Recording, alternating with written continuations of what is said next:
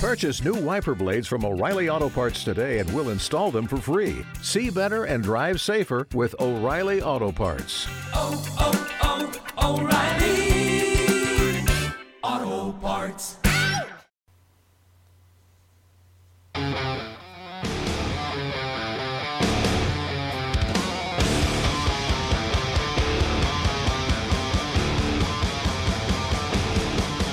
Welcome to the Asylum. Now, your hosts, Rick Flieger and Rick Briggs. Thank you, Mark LeMay. Welcome back into the asylum. We are Fligger and Briggs right here on fakepigskin.com. And coming to you, getting ready for week number seven already in the NFL, pushing the halfway point, and they're playing in England again this week, Rick. Oh God, why? I don't. Well, But I'm it's not a 9:30 game. Yeah, yeah. If you're gonna do it, I think it should be a 9:30 game. At least, you know, give me a reason to get out of bed before noon. Well, at least Arizona doesn't have to travel what 12 hours back in time. Right. You Yeah, know, that's and- true. But you know, they have to go that that kind of a distance. At least it's at night. But uh, you know, it's going to be an interesting fantasy week. I think there's only two teams on a bye: Yeah. Houston, Ex- Detroit. explain that one to I me. and then don't in weeks eight and nine, they're half shutting down the league. Why not just even? I don't understand the bye structure. It probably has something to do with TV sweeps or some junk. I, I don't have any idea. But it don't make a lick of sense to me. No, you're right. But let's get moving here because a lot of fantasy stuff we got to cover. And fantasy football fans, listen up.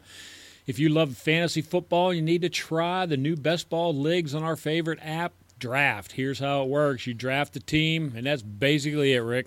Not even you could mess that up. Nope, it's season long, but with no management. Just set it and forget it. Once you're done drafting, that's it. No trades, no waiver wire. You don't even have to set your lineup.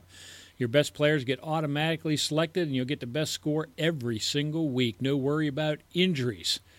In fact, you never have to worry about them ever again because it's best ball. You draft the team anytime you want. Leagues start every couple of minutes, so you can join one right now. And the best part? Playing for cash, baby. Yeah, baby.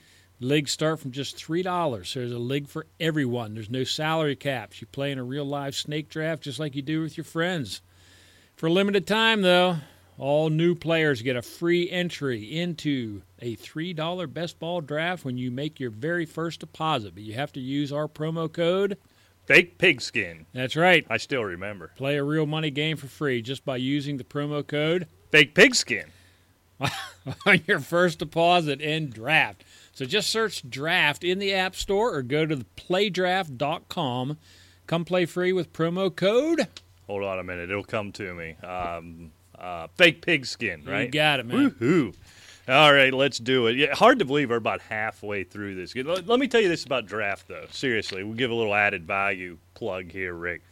I, I've documented my success as well, up a little bit, not as high as I normally was, but up again last week. Just keep chiseling away with it, making real money. But they do some cool things. What's your email if you're playing this? I haven't been the beneficiary of one, but I'm sure lots of guys have. They do something every week. The promotion this week was if you lost by a tenth of a point, they gave you your entry fee back. There was the week Jordy Nelson went Right, down, yeah. Jordy Jordan Howard went down, and there was a third Jordan, Jordan Reed maybe. And if you had two or more of the Jordans, Matthews his or thumb, Matthews, yeah. maybe. If you had two or more of the Jordans on your team, you got your entry fee back. They're doing a lot of cool things there. They're doing it right. So, so check it out. Go over and play it. But somebody who's not doing it right, not that it's his fault, but it's not right for the league. It's not right for fantasy owners, and it's certainly not right for the Green Bay Packers, Rick. I think it's by law. We have to talk about Aaron Rodgers on IR. No real timetable yet. Be surprised if he comes back at, the before the end of the season here, unless they're able to make the playoffs. Well, fantasy wise, he's done. Yeah, I mean, you know, there's that's no question about that, and we know they don't care about our fantasy football teams. No. But since we're talking Yeah, about it, we, do. We do. At least my team. I don't care Exactly. about your team necessarily. But um, no, I mean that, that's a severe injury. Went under the knife, and uh, it takes a while. I know my kid had a shattered collarbone. Put plates and screws in there.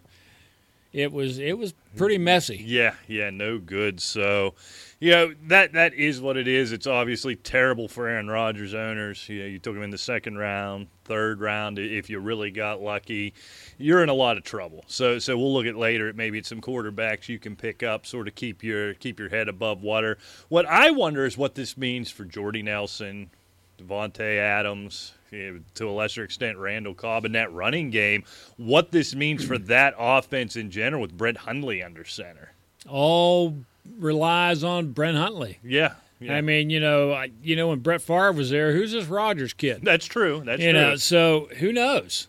I mean, it would be nice to see him succeed and uh, you know step into the limelight and um, know that they're in good hands. Do a Garoppolo like when Brady was out would be very nice. But uh, you know, time will tell. They're a good team, but they are they're a banged up team, Yeah. and you know they ran through Aaron Rodgers, and that's the key. Yeah, and and and that's the thing. The, the defense isn't good enough to win a championship, right? Anybody who predicted Green Bay to win a championship, I don't frankly Rick remember if I did. I think I had them in the Super Bowl or darn close to it if I didn't. But you're counting all that on Aaron Rodgers. On if your defense gives up 30, he's going to drive you down and get you to 33. If you 40, 43, 17, he's going to get you 20. Right? That that's who they are. They don't play good defense. The offensive line is all beat up. You you've got sort of a split at the running back position right now. Doesn't set up well for them going forward. So, you know, I don't know how much it affects the running game. I guess you have to respect the passing game less. We'll we'll find out if Ty Montgomery was the real deal or that was some Aaron Rodgers fear plus whatever you know whatever the Jones fallout is from whatever amount of workload he gets. But you look, I think Jordy Nelson's still Jordy Nelson, right? He's an elite wide receiver in this league. It's been very rare he's played without Aaron Rodgers, but it has happened. And from what I saw, his numbers were relatively comparable anyhow. It looked like Hundley, and it, it's so hard with the, the emotion of a guy going out and Hundley just stepping in. But it looked like there was a little something there with Davante Adams. That That's the one that stuck out to me. Randall Cobb, after starting out hot above Adams, now he's sort of cooled off even with Aaron Rodgers. He's the one, I don't know how many times Randall Cobb's going to come up on a fantasy show if this isn't the situation, but I, I think you worry about it there. I believe he's in the mailbag, quite frankly. Oh, well, Yeah. there we go. So, well, we're getting into bye. Well, we only got two, but you're getting into bye weeks. Injuries and, Everybody. and well, we're going to get know. that. This is I, instead of calling this headlines, Rick. I'm just going to start labeling this the mash unit. It is every. It really week. is. And looking at Green Bay's schedule going forward, they're at home against the Saints, they're at home against the Lions, at Chicago, at home against Baltimore, at Pittsburgh, at home against Tampa, at Cleveland, at Carolina, at home against Minnesota, and then at Detroit. Not the toughest schedule not a in the world. row, by But there's means. teams that can that can win. Obviously, you know your Pittsburghs and your Carolinas and Minnesota. Chicago with that defense is always competitive, especially now that you have a young quarterback in there. You know those kind of games, those division games, are going to be their make or break, Yeah. no doubt about it. Yeah, and uh, Minnesota looks good. What they're doing, you know, with Casey Kasem at the quarterback position. We're going to have to start calling him Case Right. Keenum. He yeah, we might have to. We might have to actually show him some respect and Yeah. address him by name at some point. But Teddy Bridgewater back out practicing. We don't know what that means if he's going to get back on the field in game action this year. But he's back practicing.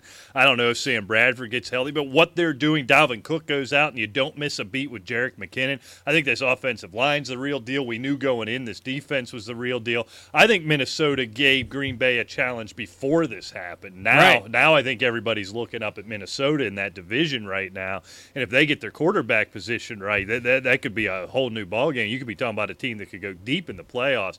What I find interesting with this rig is we have seen. I think we might have thought Atlanta until the last two weeks. Before Aaron Rodgers went out, in my mind, Green Bay was the last elite team in the NFC. I don't know. Go ahead, Rick. You pick your front hmm. runner to win this NFC right now. There's about eight teams you could throw in a bag, pick one out, and I couldn't make a good argument against it. Oh, I know. There's there's no question about it. We talked about Minnesota.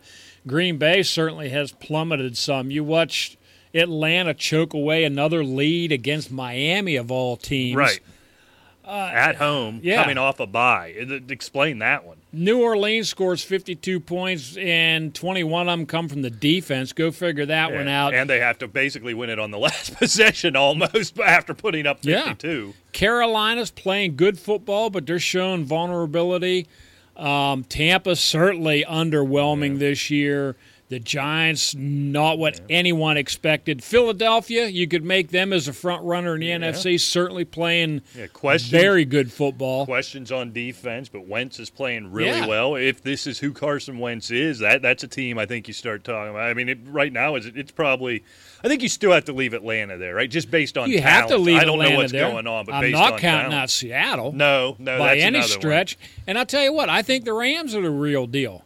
And coming down the stretch, as bad as their defense is playing, Arizona can beat you, especially if they're playing at home. So I mean, there's all kinds of teams. You know, it's a term thrown around loosely, but boy, parity in the Yeah. NFC is amazing. Yeah, the NFL's looking for it. It's what they want, and buddy, they seem to have it right now. Because really, there are no great teams in the AFC. I mean, you look, the Patriots are still the Patriots, the Steelers are still the Steelers, but both very flawed teams, right? Can- Oh, yeah. Kansas City.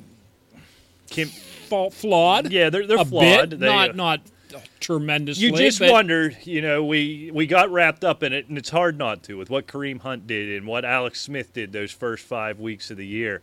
But still, by and large, lacking some offensive weapons. You got injuries on defense. Now, maybe Yeah. all these guys get healthy, and that defense becomes what we think it is. But I think that offense tends to revert to the mean itself a little bit, and we saw it at home against a Steelers team that was really reeling.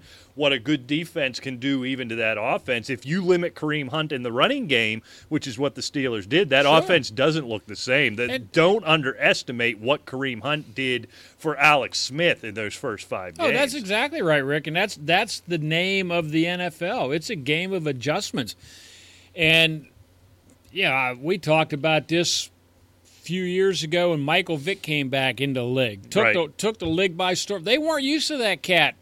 Yeah. They got used to yeah, him. real quick. And, real quick. and yeah, and, and you and saw that's that what in- happens. You saw that in both iterations of Mike Vick's Right, career. You- exactly. I think you see it for stretches with Russell Wilson. You know that that read option. We're seeing it. I think with Dak Prescott reverting back a little bit. Right. Still great quarterbacks, but not the sort of unstoppable force. Well, the they thing were is, though, starts it's it's the it's the um, the Tom Brady's, the Aaron Rodgers, to some extent, even like a guy like Carson Palmer. It's the guys that can stand in the pocket. Right. and choose from the weapons and, Yeah. and have time to read the field.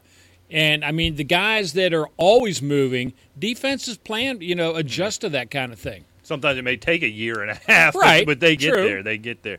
I don't know. We, that that got way off ta- offline. So? Shocker. So, all right, Rick, I, this is a story. If I didn't own him in six different leagues, I wouldn't even bring it up because I am so damn tired of this. But Ezekiel Elliott looking like he's going to be good to play. Likely for the next two weeks, anyhow, as a temporary restraining order was put on the NFL. Okay, I got a question for you. All right. Got a question for you. He filed a restraining order on the NFL, Yes. yet he's allowed to play in the NFL. Well, I don't think this is the same type of restraining order like you get when you get drunk and start beating on the neighbor's door, where then if you go in the grocery store and they're there, you have to leave. I know you got a few of those hanging out there. But it's just, and th- that's what I found interesting, though, in it being a restraining order. I thought this was another injunction. I thought, all right, here we go. Yeah, And I it- thought and it was an appeal or yeah, whatever. And yeah. it may end up being that. Apparently, the way I read it, the judge who issued this restraining order was basically a fill in. You know, he was Brett Hundley to the actual judge who's on vacation. She's supposed to come back the next couple weeks, and he sort of deferred to her. He said, Look, for what I see here, I'm going to grant this restraining order. I think she needs to look at this before we determine whether or not to grant another injunction. So it's a very weird, weird deal. But what, a freaking saga! You know what I mean? As a as an Ezekiel Elliott owner, as a Cowboys fan, as a Cowboys teammate, as Ezekiel Elliott himself. Nobody's going to give up on it. I, I don't know what to make of it anymore. It's just it's a week to week thing right now. It's just drama. You know, that's all it is. And uh, we're having trouble here with our internet access here. Oh man, it's all coming apart. I'm up, so it just might be you again. Yeah. Okay. Well, we should be okay. All yeah, right. we're all right now. All right. Yeah. It, it's a, it's worth monitoring, which we like to use. Yeah, you know, get it, that's all you can do with it. it's just week to week, and it, it, it's hell as an Ezekiel Elliott fantasy owner. I'll tell you that. I thought it was over. You heard me. I spent the better part. Of it. I of wish it was. oh, we play this week, don't we? Yeah. The Civil War is back. It is on. I think I have a pretty good oh, record against you, don't I? That, that's just pathetic. What's pathetic? you. Yeah, fair enough. All right, Jameis Winston day to day dealing with an AC joint sprain. Explain this Buccaneers team to me, please. It's tough. I, I don't know. I mean, you you explain it to me. This is a team that really made some strides in 2016, and there were a lot of expectations this year. Uh, you know, maybe you know a lot of people thought they'd take the uh, division. Yeah, I mean they Yeah. they're starting to put the weapons together. You know, But- and on paper it looks good. It's not working out right now. No, it's not. Mike Evans is shut down. Um, Doug Martin exploded a little bit, but Jameis Winston doesn't seem to be able to. There's an inconsistency. there. Yeah. he he looks great. At He can't times. seem to find it yet. Yeah, And it's and not maybe even he won't. It's not even game to game. It's stretches of games, right, where he'll just look brilliant for stretches of games and then just go away. And and sort of the knock on him has always been he'll just make some confounding decisions. I don't know if you remember back in the preseason. It's just a preseason game, I grant you, but he's 98 percent of the way to the ground. They're inside the 10 yard line, and rather than take the sack, he just flings the ball up straight in the air, and it gets picked off in the end zone. He just does things.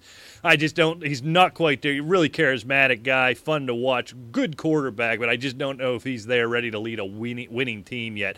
I will say this for this week to get it back on track. You preliminary looks like it's early in the week here yet. We'll know more come the week. Even if he does play, I'm not messing with Jameis Winston at Buffalo. You're going back on the road from being over in Arizona and getting your lunch handed to you, and now having to go up to Buffalo, who I believe I've, they've given up two touchdowns, I believe, in the passing game versus eight interceptions. I think are the numbers I saw. Doesn't look good for Right. Jameis Winston up there, even if he is healthy. Uh, Robert Turbin out for the year at the gruesome arm injury. I don't know if you saw that one, not Rick, but it, it was scary. It was ugly.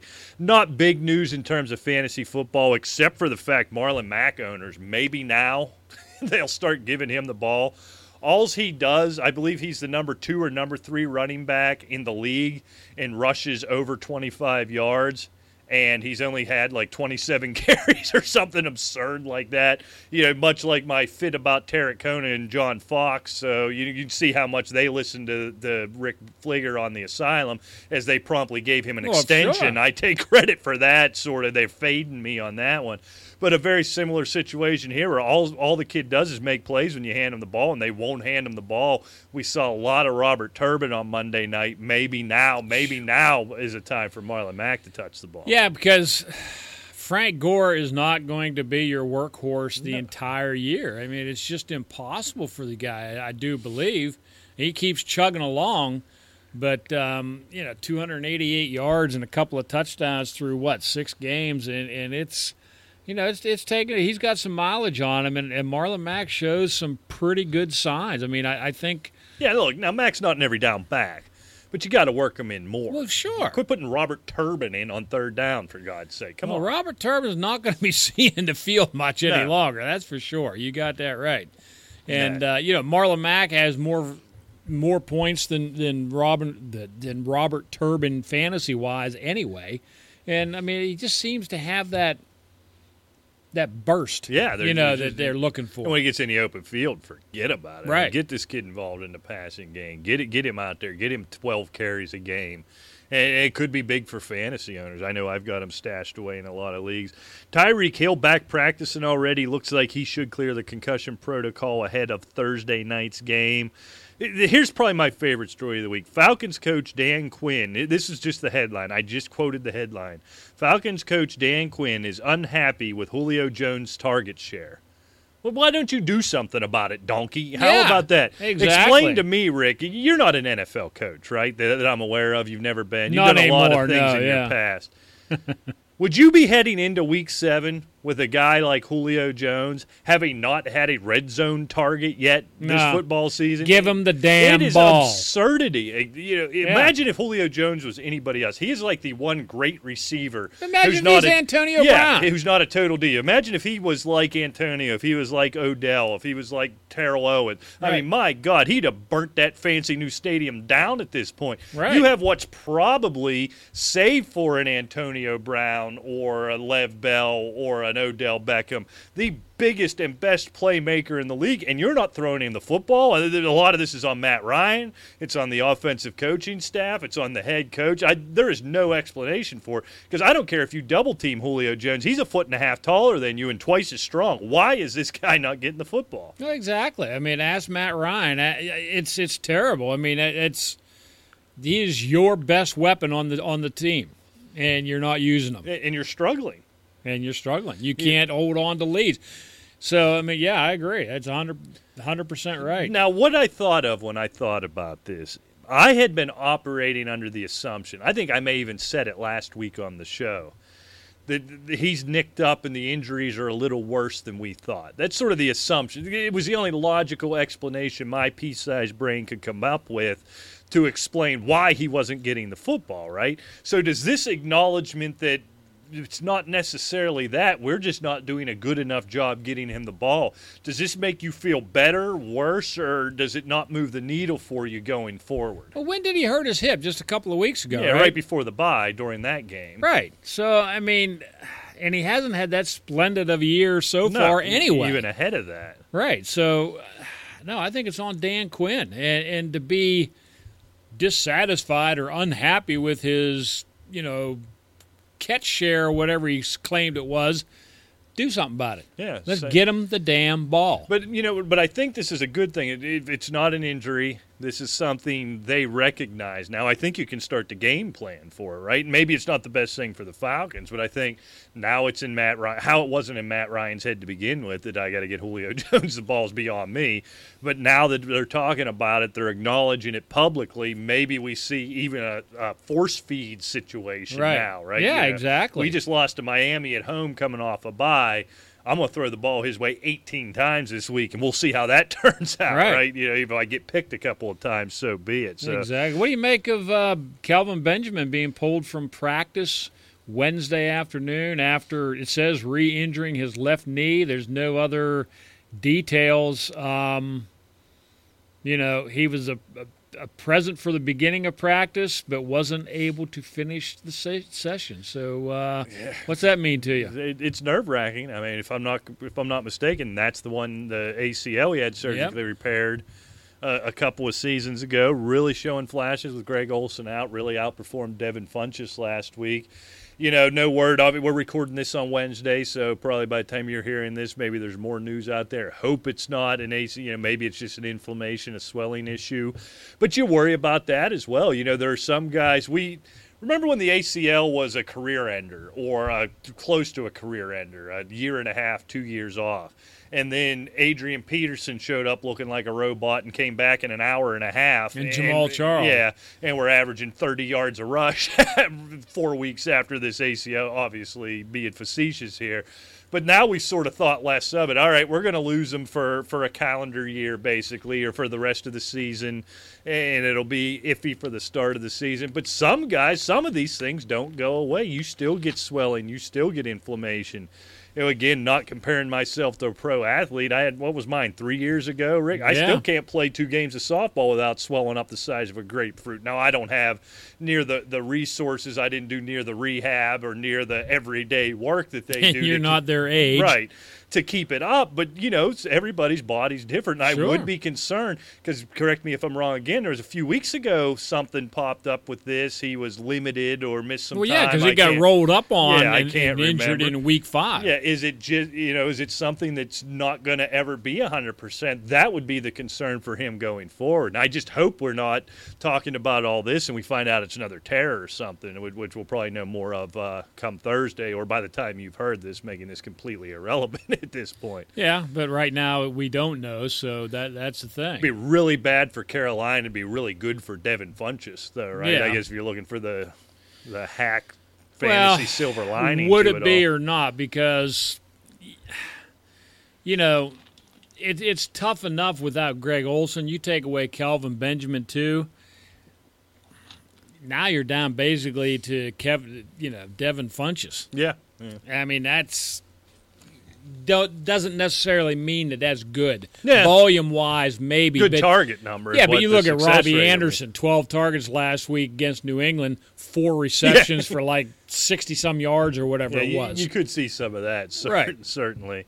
Oh, what else do we have here? Stefon Diggs out of practice again Boy, this, this a, week with that groin. So I Taking mean, a that's long- big time news too. taking a long time to heal. Something I'm sure you're rooting for as we go mono a mono this week in the Civil Well, War. especially with Benjaminson, who I have. you Yeah, so yeah. let's uh, we'll call that one a wash. Yeah, it might be a trade out. Emmanuel Sanders, if you have him, he's going to be out week seven with that ankle injury. They made that call really early on. I, I hope this isn't multiple. Sounded to me like high ankle sprain. I- Yeah, yeah. I think this one may linger. Could be a to, tough one. to declare him out on basically Monday night or Tuesday morning, whenever they made that announcement, was pretty quick. I tell you what, it looked like he broke it when the play happened. So actually, to find out it was just a sprain's a relief. He should be back at some point this year.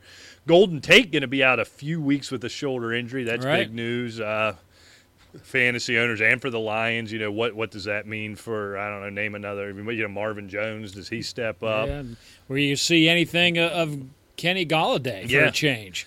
Yeah, it was that- the big sensation after week one. You know, probably 42 million waiver wire Oh, yeah. bucks were spent on him in week two, and he was dropped by week He four. never touched the ball again after Right. that. So so May has some value there, and then I don't know how much you want to talk about this report of Martavius Bryant, Martavis Bryant requesting a trade. That's what he thinks. Yeah, That's terrible. I you mean, think he this? I, I'm with Stephen A. Smith. How dare you? Yeah, You you have some nerve. Right. You have done everything to sabotage your career. You have an organization who quite frankly has put a lot of guys with those kind of problems to the roadside have stuck by you and given you the opportunity to play with a with a pretty good offense, even though they're sputtering some, a pretty good offense, and now all of a sudden you're complaining. You all have Antonio Brown on the other side of you. You have Ben Roethlisberger in the background, Le'Veon Bell in the backfield, and you're complaining. do you believe it?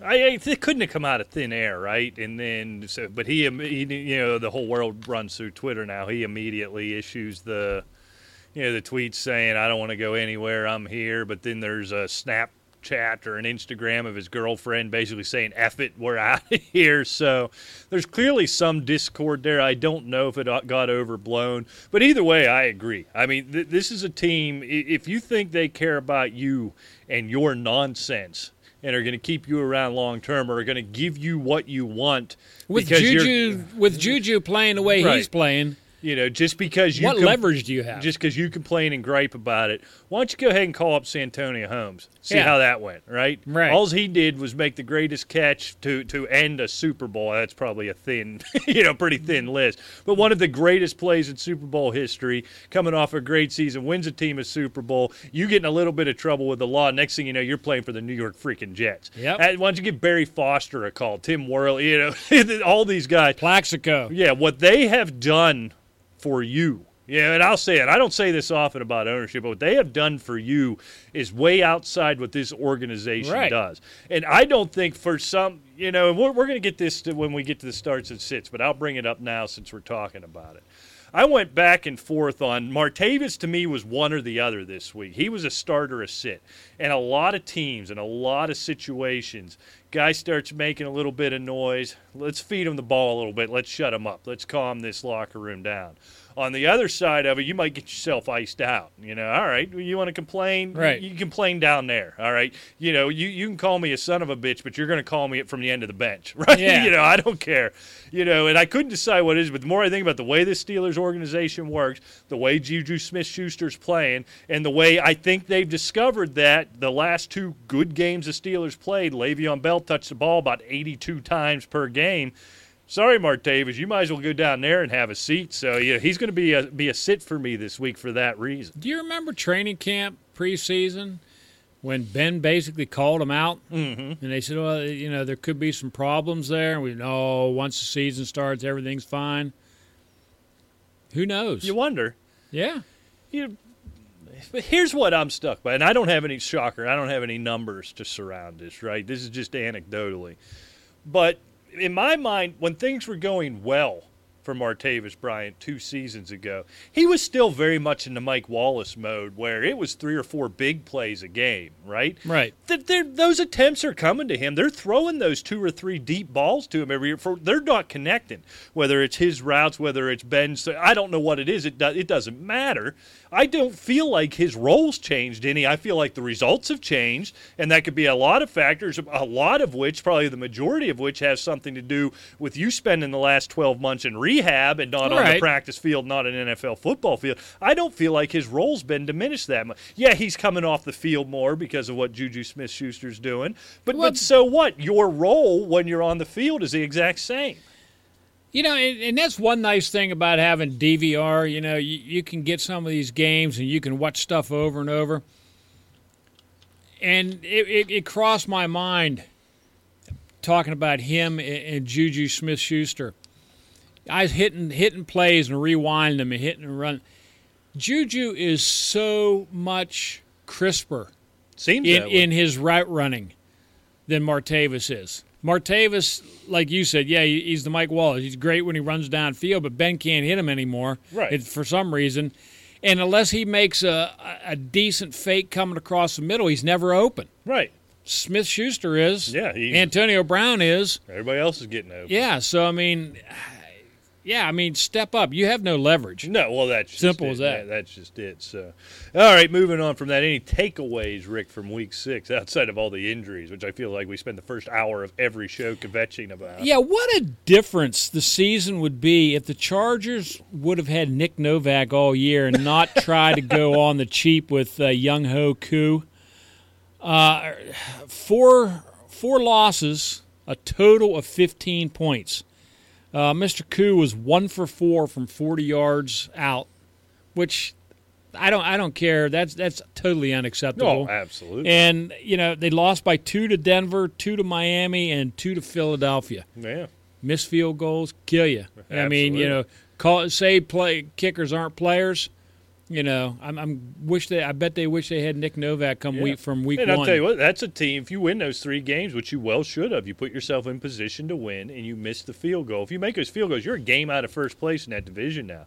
The Yeah. Raiders stink. Yeah, we, we could talk about that if you want. They just inexplicably stink. They easily could be five and one as well. I mean, and you give it four and two. You say, okay, well, we'll give away one of them, Yeah. but still, you're you're four and two. Yeah, we're starting to see who Trevor Siemian really Siemian really is in in Denver. It, it started out nice for him. Good, you know, I hate this term, but good game manager type of player, Yeah. right? But but he's not going to win you games. But he looks like he's a really good backup quarterback. That, Yeah. That's what he, he's like. Hey, Denver is getting banged up, you know, Oh, along yeah. the line and a little bit defensively, and, and things are starting to tell on them. But I'll tell you what, that division to me, you know, Oakland is certainly underperforming. I like Kansas City, but I- I'm not sure yet. I'm not totally sold that you're just going to waltz away with this division yet. That's, I, I don't know who catches them, frankly, but yeah, I, I don't see them as I, I went. Whoa, I wonder what that was. I don't see that that they. Uh, did you just get hit by lightning or something? That was loud. Wow. Yeah, that scared me to death there. It would only happen when you're drinking water. Rick, Yeah. Rick almost drowned. Good thing it wasn't my normal beverage that burst into flames there. You know, That's true. That's very true. So, all right, my takeaway, Rick, is C.J. Anderson owners ought to be butt scared right now. What was it? 17 carries last week. Jamaal Charles is steadily, quietly getting a little more work, getting a few more looks. Now Devontae Booker was la- back last week. He was getting looks. He was getting targets in the passing game. I think we got ourselves a three-horse race here in Denver, and that doesn't bode well for anybody's fantasy value. I was stunned stunned by the lack of work he got and how infrequently CJ Anderson was on the field last week against the Giants. Yeah, you know, and that game was that game was totally whacked out from the get go. I mean, they they were on their heels from the start. Um, I, I don't know what to make of the you know kudos to the Giants, but I mean here's a team that came off of a bye week, looking like they didn't even know what they were doing.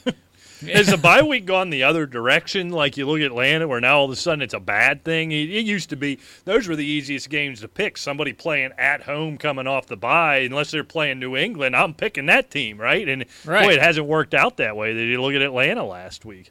Oh yeah, exactly.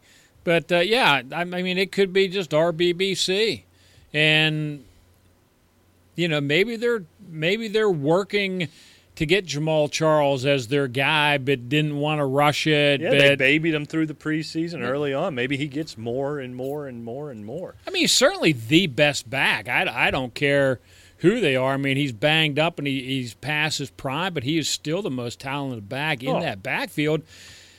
But Denver's going to have to be careful. You know, you don't want to wait too long if you're going to be making him your back. Yeah. What, what my concern is with Anderson is the inconsistency in the workload, right? You, you, we go back to September 11th, 20 carries, 81 yards against the Chargers. Then the next week, 25 carries against the Cowboys. That was the big game with, with 118 yards in, in the touchdown. And then the next week at the Bills, in, in a game they didn't play well, where, where they strode, he only got eight carries. Right. You know, average four and a half yards a carry. Only got eight carries. Then on October 1st, before the bye week against the Raiders, he got the ball 20 times. 20 times, only 95 yards. I'll put four catches on it. And then he dips back down to nine carries last week. So I, I think what you have here, there's going to be weeks where he's going to pop, where he's going to get these 20 carries. But I think this is one of those, you know, if you could talk to the head coach, it's going to be one of those you know, well, the flow of the game dictated. I don't know how the flow of the game would ever dictate that De- Devontae Booker should touch the ball, but it seemed to happen last week. You know, they were never out of that game necessarily against New York, where they're getting away trying to get some other guys carried. I don't know if you're thinking Devontae Booker's going to give you a spark. What I'll say with this, you wonder if they're losing faith, and, this is something probably if we really dug, there's a stat out there. But just in watching Denver games, and as a guy who owned a lot of C.J. Anderson and traded a lot of C.J. Anderson after that Cowboys game, because I kind of felt like we hit the pinnacle there. This is the rare instance where I sold high instead of uh, sold high instead of buying high, which I tend to do more often than not. Is he gets stuffed at the goal line a lot. He, he's not a good goal line back. We saw it Sunday yeah, a couple of times. So you wonder are they losing confidence in him there? And you're seeing Jamaal Charles in those situations, and maybe they feel like Devontae Booker's the better pass catcher. I just I, I think that it's going to become so frustrating. What you hope for if you can get one more good week out of him, move on from this guy because I think he's going to be Sell fantasy poison. You know, Yeah. he, he's as low as he could be right now. I'm not buying low here. Hope for one more big one and then sell high on him. Yeah, I agree. There's no doubt about that. And uh, you know, uh, hey, did you hear that uh, linebackers Ray Arms, Ray Ray Armstrong, and Reuben Foster of San Francisco were uh, held up at a nightclub in San Francisco at gunpoint? and No, uh, I missed that one. Yeah, and yeah, I, I don't know. Maybe they wanted money for their tickets back or something. I don't. I don't know. you have to go watch that thing. Yeah, look, I don't want your whole wallet. I don't want your shoes. I Yeah. spent 140 dollars on these tickets. Give me it back right now. Yeah, Oh, you can't blame the defense. You ought to be holding up Brian Hoyer if you're going to hold up anybody or C.J. Hey, Beathard. it would be yeah. scary though. Two masked men approached them uh, with an assault rifle and a handgun, and um, you know they decided to run, and and they all did they bolted? yep, That's they sure did. There. You know, so uh, I mean that, that's uh, that's that's scary anymore. man. Oh yeah, it, it's nuts out there. All right, Rick, it is time for Game ball goes to. Your game ball, Mister Briggs. Oh boy, my game ball. There that is. you know, I was kind of rare the other week when I gave it to Greg Zuerlein. This week I'm going New Orleans defense. Oh wow, you, you- Five sacks, three picks, two fumble recoveries, and three touchdowns. it's ridiculous. That is totally ridiculous. It's coming from the New Orleans Saints defense. Give him a game ball, baby. same old Lions, right? I mean, this is just Ball goes to. Saints defense. new and creative ways to lose ball games, right? The Detroit Lions, unbelievable, absolutely unbelievable. All right, Rick. For me, uh, you know, a couple of really good performances. Loved what Mark Ingram did. Hey, we'll, we'll get back to that when I give my actual game ball. Game ball. How about Orleans Darkwa? I don't know how often you're going to see games like this, but a buck 17, another catch for 13. It looks like he gives them at least a semblance of a running game, unlike your boy Paul Perkins, who's just an Oh.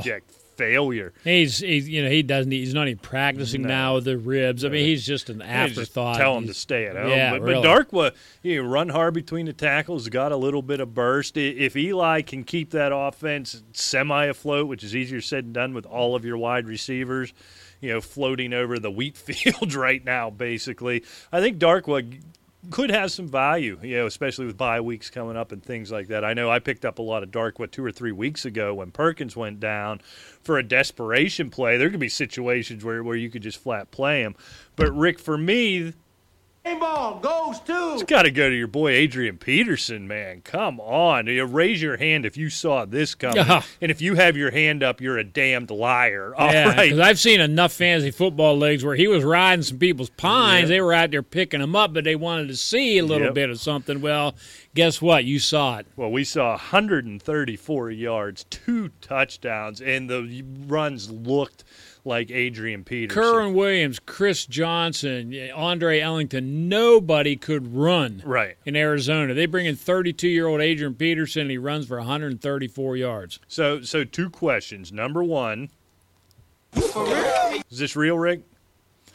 I think it's A real. little in- extra juice? Or, I think it's real in the sense that that he is now ecstatic with joy because now he is a you know a bell cow back or Right. bell cow back again. 134 yards a game, no, No, no, But I no, but no. I'll tell you what, I think yeah, I mean I think it's for real that now the Cardinals have a running game that is going to you know, enhance their offensive output. You know, play action does worlds for the passing oh, game. Oh, absolutely. And, you know, we saw it with him ripping off chunks of yardage. My God, we saw Larry Fitzgerald put up 138 yards. So, yeah, I mean, I think it's real. I think this offense, that's why I said at the beginning of the show, even with that defense, I think they're going to be able to beat some people. And, um, yeah, I think it is real. You want to talk about a trade benefiting both sides? It's this move. I don't know who, what kind of player, if any kind of player, other than a bag of donuts, New Orleans ends up getting out of this. But you talk about addition by subtraction, and what a good thing it was for Mark Ingram, and he promptly goes out a buck fourteen and two, catches another five for almost just short of forty yards. Adrian Peterson does what he does, just benefited both teams. It- makes Yeah. you go back to the question we asked when this happened, you know, last spring or whatever it was. Why the hell did the New Orleans Saints sign Adrian Peterson, and where does he fit into this thing? It is the best for addition by subtraction for the Saints. Great for Mark Ingram. I'd be all over Mark Ingram right now if you could make a deal for him, but it might be too late for that. And you know, looking at Adrian Peterson in that, yeah, he's not going to put up these big numbers, but he's going to get 14, 16, 18 carries a game. We see he still has the ability to break one. He's still got a nose for the goal line. He is going to be a legitimate fantasy option from here on out. Not numbers to that degree necessarily, but we're not going to see any more of these 38 yard performances, these 1.2 yards per carry as Rick's wrapped up in the tape again. this is unbelievable. He just sits over there and tears the studio apart. I think you turned it upside down just to just to get to me. and before we get off of uh, game balls, you know, let's not forget my man Melvin Gordon. just keep you know, rolling, huh? 83 rushing yards, 67 receiving yards, and a touchdown in both. Just keeps it going, man. Yeah, I, basically their whole offense. Keenan Allen's been quiet. Can't trust the tight end. You can trust. Can't trust Phil Rivers. It's But all it- Melvin Gordon right But now. it is something after he spoke up and said, "Hey, I need to touch the ball more." They're two and zero, Yeah, so guess uh, he was right. huh? Yeah, All right, Rick. How about You stink. my main man, Oh. Joe Flacco. good Wow. lord? What happened? Tw- what? It's it's Joe Flacco. We I said this what the Super Bowl year. If you, You believe in the Flacco Air Show, you're crazy, You did. and it's going to come back and get you. Uh, 180 yards, no touchdowns, two picks, 24 of 41. Some of the throws he's Oh, it's missing. it's horrifying. And, and let's face it, he doesn't have the most talented wide receiving corps. I understand that, But you throw out a, a sack of fl- flour, you Yeah. can hit it. I mean, let's get Most real. professional quarterback, you know, even after that kick return late in that game, and they needed that two point conversion to tie it up, he threw that ball a full arm length behind. I can't remember who caught it. Was the tight end or the fullback? I can't remember. And a guy made this spectacular. You know, it was sort of undervalued, but the catch this guy made, it was literally a full arm length behind him, and he reached back and grabbed it. I mean, this guy couldn't hit water if he fell out of a boat right now. It, it is unbelievable. It It's It's awful. It's horrible. I mean, and I'm looking right now. Okay, Brett Hundley had more fantasy points than Joe Flacco did. All right, he had 157 yards and a touchdown. He had three picks and had more fantasy points than Joe Flacco. Well, that's not company you want to be in as a Super Bowl winning quarterback. Nah, yeah, I mean, there's no doubt. I mean, Kevin Hogan had more fantasy points last week than Joe Flacco. I think Tarik Cohen had a better passing game. I'm sure he Flacco did. Did with his one touchdown pass. All right, Rick. For me, I'm, I got to give the stinky sock. You stink. I'm going to give it to Jamison Crowder. I don't feel like we've talked about this enough. Three catches, 15 yards, which on its surface by itself is good enough to deserve the stinky sock. But here's where my problem is. This is coming off a week where your head coach said, We have got to get him the ball more. We have got to find ways to get him the ball. And this was the output. This is the upgrade. This is the concerted effort to get this guy the ball. Here's what I can't figure out, Rick. Explain this to me. You're a numbers guy, right? You, you can figure it. Analyze the numbers for me where Jamison Crowder stinks, where Terrell Pryor stinks, where Jordan Reed stinks. And right now, Kirk Cousins is, I think, the number three by most statistical measurements, the number three quarterback in the NFL right now. How is this happening? How? How? How? How? I don't know. I mean, it, it is. It's amazing. He had 330 yards and two touchdowns um, against San Francisco, and the And guy nobody caught the ball. no, I mean, Chris Thompson. Is this all Chris Thompson? I mean, is that Apparently. what it's coming down to right now? It, it seems to be. I mean, yeah, it, it's. Um, I mean, you'd have to look up the game. I mean, that, I wish I should have pulled that box score up. I would have loved to seen how it was distributed, because yeah, you're right. I mean, Chris Thompson had 105 out of the 330. right. The other four guys you mentioned had about maybe 100 if you add them all up, and there's still 100 yards out there somewhere. Yeah, I just I can't figure it out. And Terrell Pryor's been basically bad for the year. Jamison Crowder, he, he might as well not even show up. They might as well send an Uber driver in his place for God's sake. Yeah, I don't know, understand. But meanwhile, Kirk Cousins is just racking up numbers, and none of his weapons outside of Chris Thompson are doing it. All right, here we go. Washington that game. Chris, and this might be the problem. They're just spreading it out. Good for the Redskins, good for Cousins, bad for everybody else. Thompson four for a buck oh five. Vernon Davis three for sixty five. Ryan Grant three for thirty nine. Jordan Reed four for thirty seven. Perine three for twenty four. Pryor three for twenty three. Crowder three for fifteen. Doctson one for eleven. Brown one for eleven. That's they're they're just spreading it out. That's that's Drew Brees, man. It kind of feels that way, right? Yeah. That's exactly what. like you said, like. great for Kirk Cousins, and um, you know, bad for all the fantasy owners to have the rest of the Redskins, except for the exception of Chris Thompson. Really, Yeah, I mean, and I, I just see no reason to think that's going to change, right? if they keep winning, why would you? Right. I mean, it keeps defenses off balance. It keeps spreading things around and, and, and changing things up. They're three and two. They got a big, big game this week with Philadelphia. We'll get to later. Monster one, the rare Monday night game you actually look forward This to. is this is the NFC East at its finest right here. yeah, Philadelphia wins, they basically put a lock on on the division. I mean, you know, we saw Detroit blow a three game lead last year, but Philadelphia's a little different cat. But um, Washington wins, and all of a sudden they're within one game. And and if Dallas wins, they climb in. It is it's it's a huge game. yeah, yeah. Everybody but but New York really in the conversation. If it weren't for all those injuries, I think New York still have themselves in the conversation as well. All right, Rick, we're going to try something else here. I got a Oh. little something here for Ooh, you. Okay. All right, bear with me. Ooh. Good evening, Mr. Flieger. Rick the Cleveland Browns, long-standing doormat in the NFL. Even after highly rated de- draft picks and deals, they were supposed to have themselves on the rise in 2017. Yet they are 0 6. Your mission, if you choose to accept it, Open up the dossier and look at the Cleveland Browns schedule, and please tell me who can they beat. Dossier? What's a dossier? Don't act really stupid. Just go with the flow here, pal. Pull up the schedule. You're, you're using weird words, though. I didn't know I had a dot. Do I have a dossier? All right, so what you're asking me to do is find a Browns win. Now, recall, I declared last week I would never again in the history of the Asylum Sports Show pick Yes. the Cleveland Browns to win any game. But I'll play your stupid little game. All right. Well, that's why it's called Mission Impossible. That, that- fair enough. All right, so we got this week at home versus the Titans. They'll give up 60 to the Titans. Home to the Vikings, yeah, not going to happen. At the Lions, just because the Lions love to lose games like that, that's a possibility.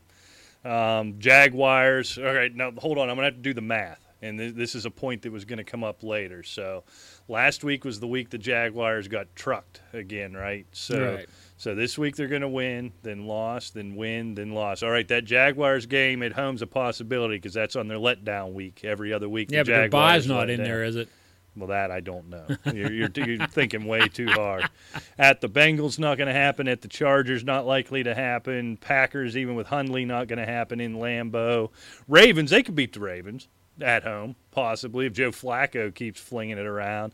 At the Bears, Bears are better than we think. At the Steelers, you know, if if the Steelers have everything locked up, then the Browns only lose by 10 instead of 35 in that game. I'm going to say the most realistic possibility for this team to win a game, and I, we think they're going to win a game, right? You know, it's not rare out in that Lions team a few years ago for somebody to go oh over. I'm going to go Sunday, November 19th at home. They beat the Jaguars. Wow. I would not have picked that team. But hey, it's it is on record. Mission Impossible, Rick Fleeger says Cleveland will beat Jacksonville. And I'm going to hold you to that when we predict our games on November 19th. Ooh, well, remember I had a declaration the other way. I'm just playing your goofy little game here, Rick. With All my, right. With my dozier or whatever you called it. Yeah, okay. What is a dossier? You know, how they always had them folders and with all the important papers and stuff. Okay, you know, so that's a you know, dossier. About the, you know, it's- it's all about the subject that they were going to scam or Mhm. whatever, you know. Yeah, that's, you know. I'm going to start using that. I like it. Dossier. Although it sounds French. I, I'm not crazy about the French. You like French fries? Well, I do like French fries. Well, there you go. I thought they were freedom fries now. Is that still a thing or did that go away? You remember that? No.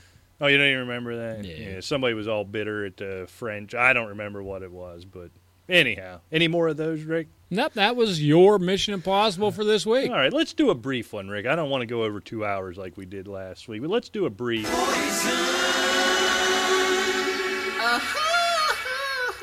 This is the rare bit we do that we've gotten any positive feedback on, so I thought I'd squeeze it in here a little bit more.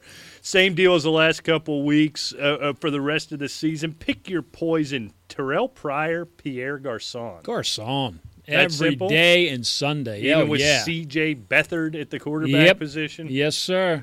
I Because think I he agree. is the go-to guy, Yeah. and we just discussed there is no go-to guy on Washington, and, and Pierre Garcon is the man in San Francisco. Yeah, I, I just don't think we t- we sort of stole this one. It, it happened organically, which is cool. But getting into the Washington situation earlier on here in the show, but that's just it. And I think you you nailed it, Rick. I think it's perfect. The- there- He's Drew Brees all of a sudden. That's that Saints offense where there's not going to be the one go to.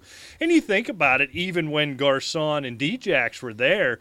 It was kind of one or the other, or the typical Djax were the one or two big plays. Sure. Garcon was a possession guy, but Garcon wasn't putting up wide receiver one numbers even in that offense. He's They- putting up that 75 catches, though, for whatever Right. it was, 700, 800 yards, maybe, what, five, six touchdowns, maybe.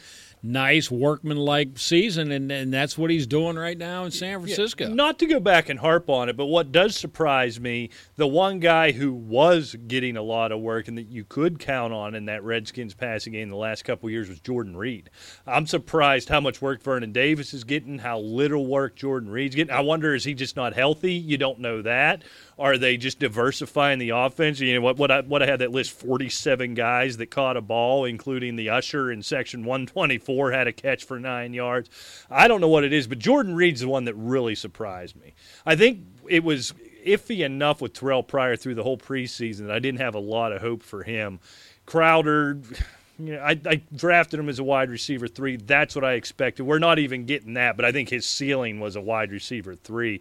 But but Jordan Reed's the one that stuns me, and I don't know what if it's health or if they're moving away or a combination, which would be I'm almost worse. thinking that it is some health issues with Jordan Reed. It always seems to be because let, let's face it, the guy's multi-talented when he's on, but he's just one of those kind of. He's a Tyler Eifert. He never can really stay on the field. But you know, going back to Pierre Garcon, you know, he doesn't have a touchdown yet this year, but still pulled in 33 catches, 434 yards. You're right there before half the season. You're talking another 75, Yeah. 80 catch season. Just you know, eight, 900 yards. I'll be easily. curi- curious to see. D- does a guy like Beathard lean on him, or can you now take him away? I'm not sure what it's going to be. That'll be in. But I, I agree. You know, I just I don't have a lot of faith in Terrell Pryor or any individual receiver on that Redskins. One thing offense. with, with a Beathard coming in, you know, look for oh,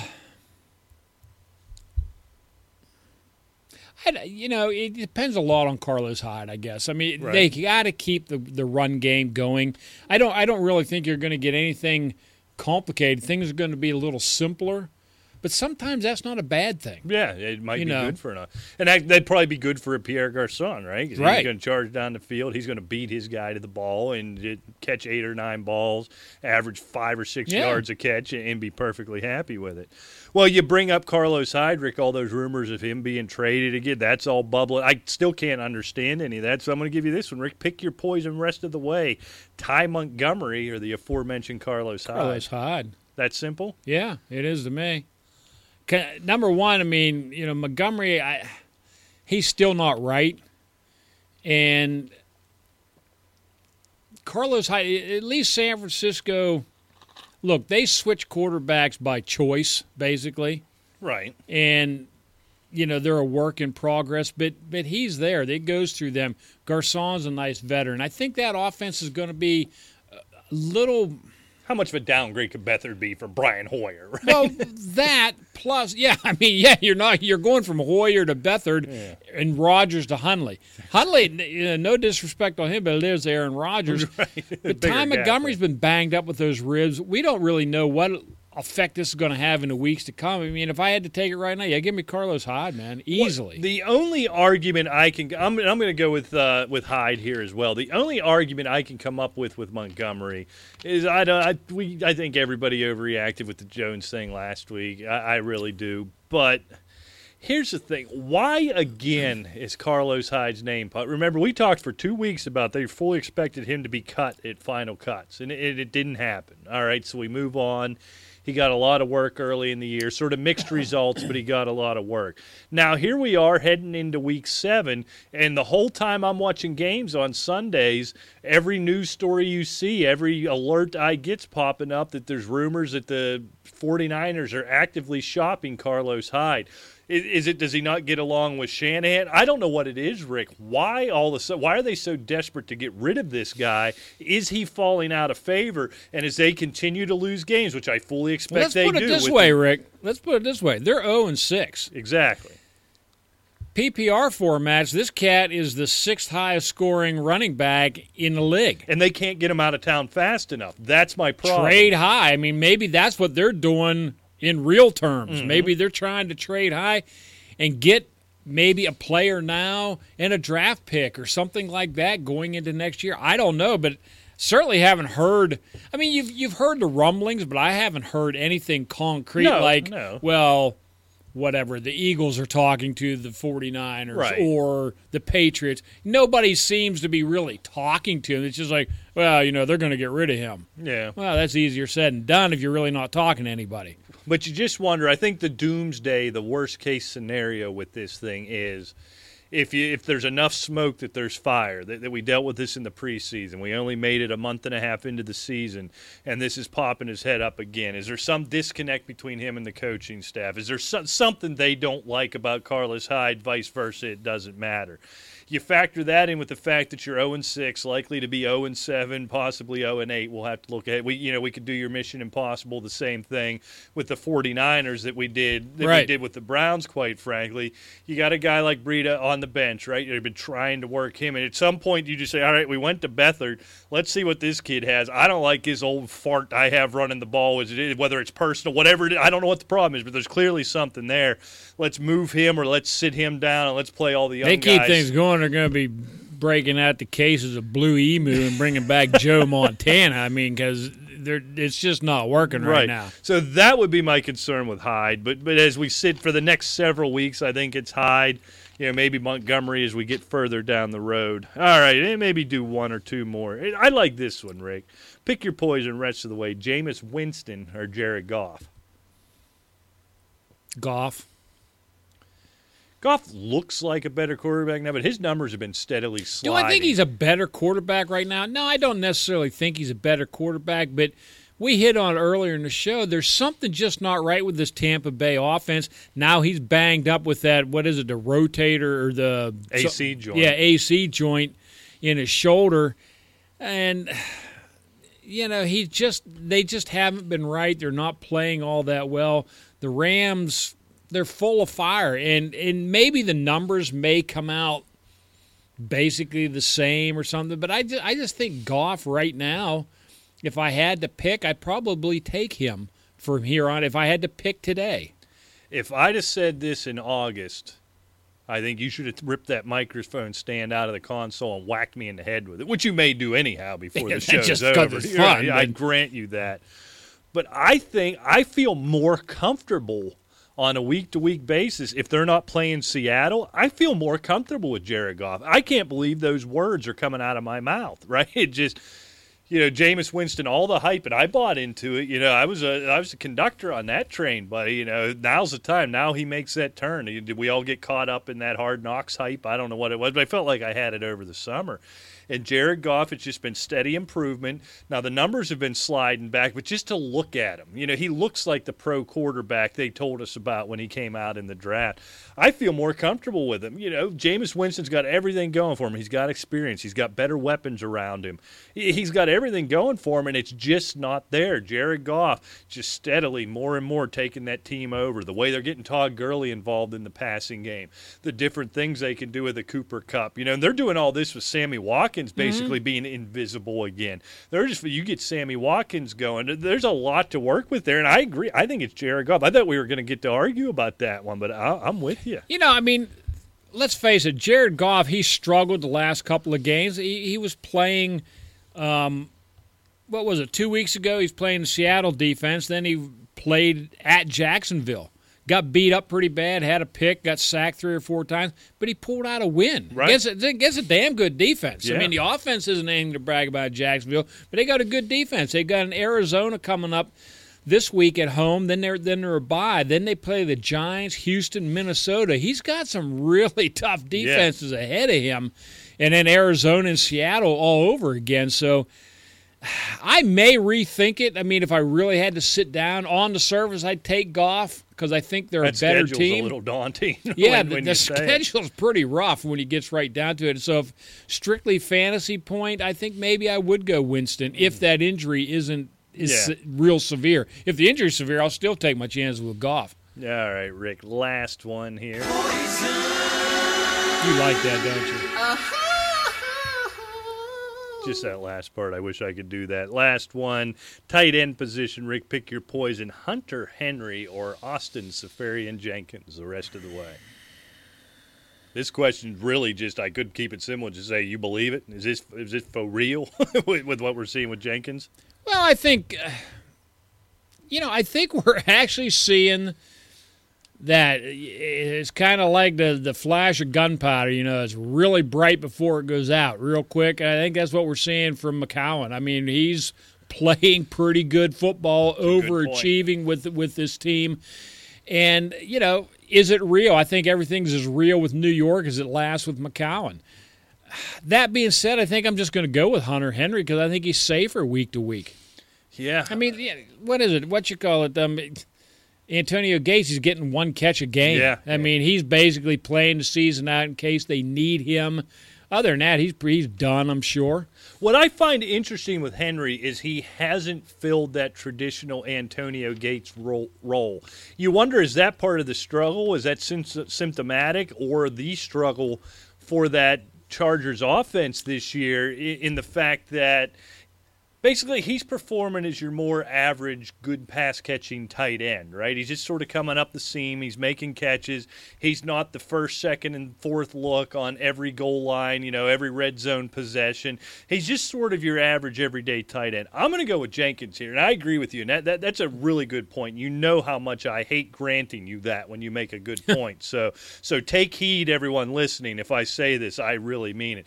It's an excellent point that right now mccown's playing so far over his head it's bound to not just burn out it, it just crash to the ground and drill himself nine feet into the ground he's going to cor- collapse so so hard and so fast and we all know that's going to happen that's not up for debate But he, they've already done more than anybody thought Right. they were going to Yeah. do already. Oh, They've won three more games than I thought they were going to win. Yeah, exactly. But again, just no playmakers on that offense No. out, outside of Bilal Powell. So I think Jenkins is a much higher touchdown candidate, right? You know, and he should have had another True. one. You talk about a screw job. Oh. We didn't even talk about No, that was Even. I don't know if you want to get into that. It's No. just, yeah, it, it, it compelled me to get back on Twitter. I'd taken a week Yep. off, and I had to get on Twitter just to bitch about it. I, I couldn't believe my Right. eyes. And, and as much as you, especially you, you you don't care for a Josh McCown or whatever. He's basically a career backup. You you know you can't help but admire what he's done. Oh. With what he has, those receivers are not very good. I mean, Kearse certainly helped when they brought him in, but I mean, before they were looking at Robbie Anderson for crying out loud. Yeah, yeah. I mean, twelve targets, he had four catches for like sixty yards last Yeah. week, and I, you know, there's just not a lot there right now. Which but- tells me, though, as this thing starts to backslide, and Jenkins really seems to have it together. And this is who we thought he was going to be when he started out in Tampa Bay before all the on-field, all the off-field personal problems he started dealing with. I think he becomes sort of that steadying force, him along Could with Powell in that offense. So th- this is close. I think Henry, we know what we get with him. I think there's a higher ceiling with Jenkins week to week based on what McCown does. All right, let's keep it moving. Now, why don't you give me some starts, some sits, some you don't cares, whatever you want to do. Okay, well, you know, starts obviously. You got Baltimore 30th versus the Rush. Get Jerick McKinnon in, in McKinnon in your lineup. Um, savvy players probably picked him off the scrap heap for nothing while everybody else is paying for Latavius They're Murray. fighting over Murray. Yeah, and uh, I mean this cat's playing good. He's looking sharp. He's got that burst and uh, catching. You know, he's impressive because he's catching the balls that they used to throw to Matt Asiata, Mm-hmm. and he's getting he's making the most of them a lot more than Asiata did.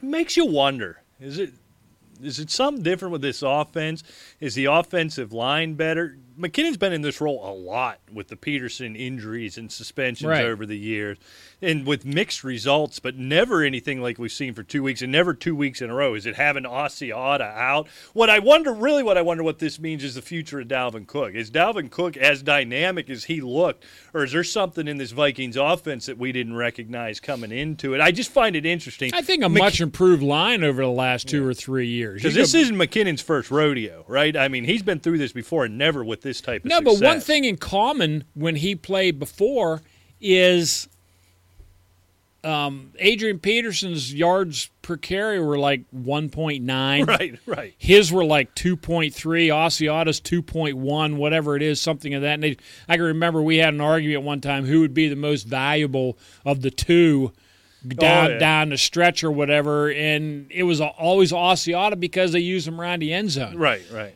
now he's actually taken over the lead of being the yardage guy and behind this line he's looking good i mean Yeah. i think it's just improved offensive line quite and frankly I, I think it continues. He's in the he's in the right role, absolutely. All right, for me, I'll just go by position. Kirk Cousins versus the Eagles. Uh, You can still pass on them a little bit. I think he's probably in the category of an every week start now. We, we get a few questions about him. It's time to stop. You know, look where he ranks with other fantasy Right. football quarterbacks. Quit with that. I'm gonna go with Adrian Peterson, Rick, again against the Rams. You can run on this Rams defense. and I think they found something there. You know, is it going to be a buck forty and two? Probably not, but he's going to get his share of touches, and, and he's going to find the end zone. I think is a guarantee. And the wide receiver position, how about Rishard Matthews? He he gets forgotten, and he's not one of these nine catches, 180 yards, Antonio Brown type of numbers.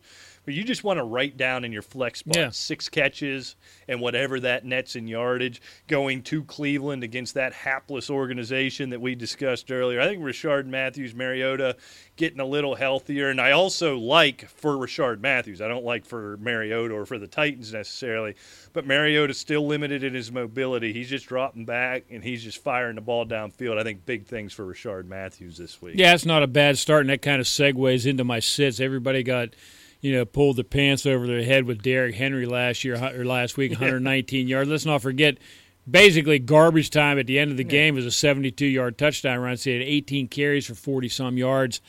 I like Derrick Henry. Don't get me wrong, but you know, this, actually, I wrote this down before. Um, knowing a whole lot about DeMarco Murray's little hamstring tweak. He's still a little day to day. He may get a little more play than I think. But look, Cleveland, we talk about Cleveland. They're still sixth against the rush in, in the league. So it's not the easiest team to run against, especially when you get downfield with the ball uh, through the air. So I, I just don't like Derrick Henry this week. Yeah, yeah, I think you know after that one, finally that big game. This is what we've been waiting for for Derrick Henry. Don't forget it was on one play. Now if Murray's out, he moves instantly to a start. I don't care if Cleveland's number one against the rush. Well, yeah. If if Murray's out, but it's not looking right now like that's going to happen.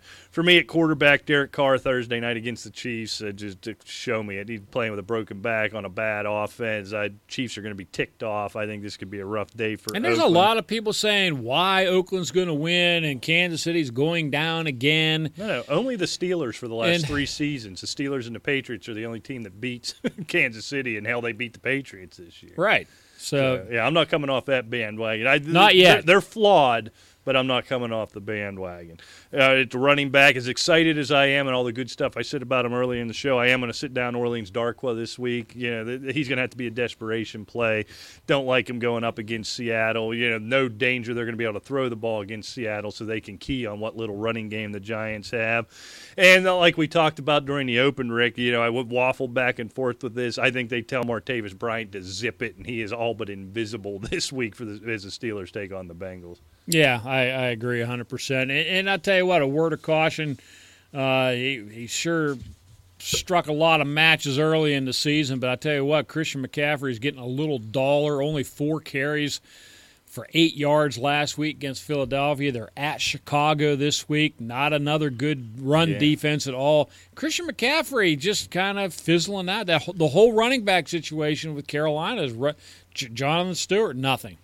You know. Yeah. What Uh, you what I I'm never comfortable with this unless I see a true commitment to it. and It's been inconsistent. Right. I mean, he had that awful running game, but he caught ten balls, so it ended up being a great week for him in, in PPR fantasy circles. But I, I can't count on that. I can't count on ten catches out of a running back. No. that's going to be one of those dreaded. The the flow of the game's going to dictate it, and I don't know what the flow of that game's going to be. I don't know what the flow of any game's going to be this year. I mean, yeah, he Frankly, probably not count on it. with all the injuries and everything. You don't want him out of your lineup. I'm just basically expressing caution. I think this week. Yeah, yeah, and I think he's he's the kind where you feel obligated to play him, but you grit your teeth the second you hit Yeah. submit that lineup with him in it. I think you really do. All right, Rick, time for the game picks. Don't forget the Lions and Texans on by this week. Come on, ride that train, baby. Your boy is back going 10 and 4 last week after a couple of 500 performances. I got that train back on the track, and I am barreling down at you. I about have this thing cinched up at this point, I think. That's fiction. that is pure fiction. You are fake news. that one never gets old. It makes it probably hurts somebody's feelings, but Well, yeah, but anyway. it makes me chuckle. You you gained two games on me. You are right now 56 and 35, and I am 50 and 41. I think we should be damn proud of those, considering Yeah. how goofy this year has been. Maybe that's why during normal years we both finish under 500 on a year where it makes no sense. Now all of a sudden we're we're the Right. swami. You know, I don't know, but Yeah, we were talking before the show off air, and um, I saw a tweet on Twitter from uh, Mike Clay from ESPN. He was lamenting on how he was. I can't remember the exact numbers, but he was something like 58 and 33 against the line and like 48 and 43 straight up. he goes, "Go figure." Can't Yeah, predict these. Yeah, things. it's tough, man. It's hard to do. All right, let's start it out uh, Thursday night. Probably as you're listening to this, the Raiders at home taking on the Chiefs. I, you know, of all the Swamis taking on the the Ra- Oakland Raiders, am not one biting that pill. I'm going Kansas City 30, Oakland 20. There is something horribly, horribly lo- wrong with the Oakland Raiders. It's you know, Well, Derek Carr's banged up. They can't that run. Injury. Marshawn Lynch doing just doing absolutely nothing. Can't can't run the ball. Hell yeah. What, what do you, hell? Well, well, then why don't you give us some of that action, boss? That's what we'd like. I'm just about that action, boss. Listen, Marshawn, I get it. I get it, but you're just not getting it done. You know, you have to get it done. I ain't never seen no talking with me nothing. Uh, uh, I, am not asking you to talk. I'm asking you to run the ball. I just want you to run like Yeah, that's what we could use after what he did last year. yeah. year. So yeah, I, I agree with you. There, there's something just really wrong there. Amari Cooper couldn't catch a cold. Yeah, Crabtree's up. There. He reminds me of um, who was the guy for Cleveland? The one year was magnificent. And Braylon Edwards. Braylon Edwards, yeah. And the next year, he couldn't catch the flu if, if you coughed it on him. That's I mean, the it year was horrible. I remember in the caveman draft. You went Addai and Edwards back to back and put together a nice run after that. We walked out of that draft saying, "Shit, he might." Oh, I think I just cursed. He's not going to lose a game. And what happened? I think you would you go about four and No, actually, and I made the playoffs because why? I think in the 13th round, I picked up Kurt Warner. Oh, okay, that's right. Yeah. But ended up just being a, a rough year, a tooth and nail battle. As a die every time he got tackled, looked like he would die. Oh, it was horrifying. And I- Edwards was just pathetic. Yeah, Oh. that's a good comparison, though. He's very much like Braylon. You know, it's the drops, it's the, Yeah. the route running, it's everything with him. We, we've seen the talent he has if he can get it going, but I'm, I'm going to have to see it first. So I've got the Chiefs here, 30 to 17. Interesting game coming off the bye as the Bills host the Buccaneers. Yeah, it really is. I, I'm really starting to buy into the Bills' defense. Obviously, their offense has to get better, but but we talked about Tampa Bay probably too much already this show. I think there's just a little something wrong there. I think Buffalo wins a squeaker, 22-18. Yeah, look, Jameis. Let's assume Jameis Winston plays. He's playing banged up. He's prone to the turnover, and he's playing against a defense at home, coming off of a bye. and he's going to be harassed. Yeah, who's catch, who's given up two touchdown passes versus intercepting eight. I think that's going to be the difference. It's going to be a close game, but I got the Bills here at home 23-20. Vikings hosting the your boy Wacko for Flacco and the Ravens. I will say Baltimore defense may keep this close, but you can run on Baltimore's defense. I like Minnesota 19, Baltimore 10. Yeah, I And I, don't even know how they're going to get 10. Yeah, that, that's what you want, right? They'll return a kick or return Yeah. a fumble or something. That's how they've kept themselves in. Yeah, I think the Vikings, you know, at home, these things start to compound. Even on a guy who's won a title like Joe Flacco, it just starts to compound, and it gets worse and worse. And each performance has been worse than the last for Joe Flacco this year. And the cure for that is not going to Minnesota and playing that defense. Right. So I've got the Vikings here 27-17. Your boy Jay Cutler and the Dolphins coming off a big comeback winner hosting the Jets. Th- this one tormented me, Rick, trying to pick this game. This one did too, and you know what? I, I'm I still think that this supernova hasn't burned out quite yet, and I'm going with Josh McCown and the Jets in a tight one, 24-20. Really, this has come down. You're picking between Jay Cutler and Josh McCown. Right. You know what? I, I look at the Jets' defense has been playing really good. You know, your boy uh, Ajayi. had himself a big week last week. Maybe he can just do enough. I just you keep waiting for the other shoe to drop on this Jets team. You know, you're saying it's going to be one more week. And I, uh, yeah, yeah. Dolphins 13-10. I don't know. Okay. there you go.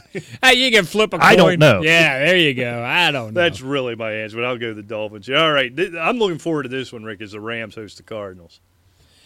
You know, everything tells me tells me the way the offense is playing to take the Cardinals. They travel so badly when they head east, and they are going way east over to England. Yeah. And I'm going Rams 24, Cardinals 21. I hadn't considered that. That is butt far yeah, I guess the Rams are they're hosting, but not really hosting. Right. Yeah, if, if they can't play in Philadelphia at one o'clock, what, what are they going to do in London? It doesn't change my pick. I had the Rams here, but that makes me feel even better about it.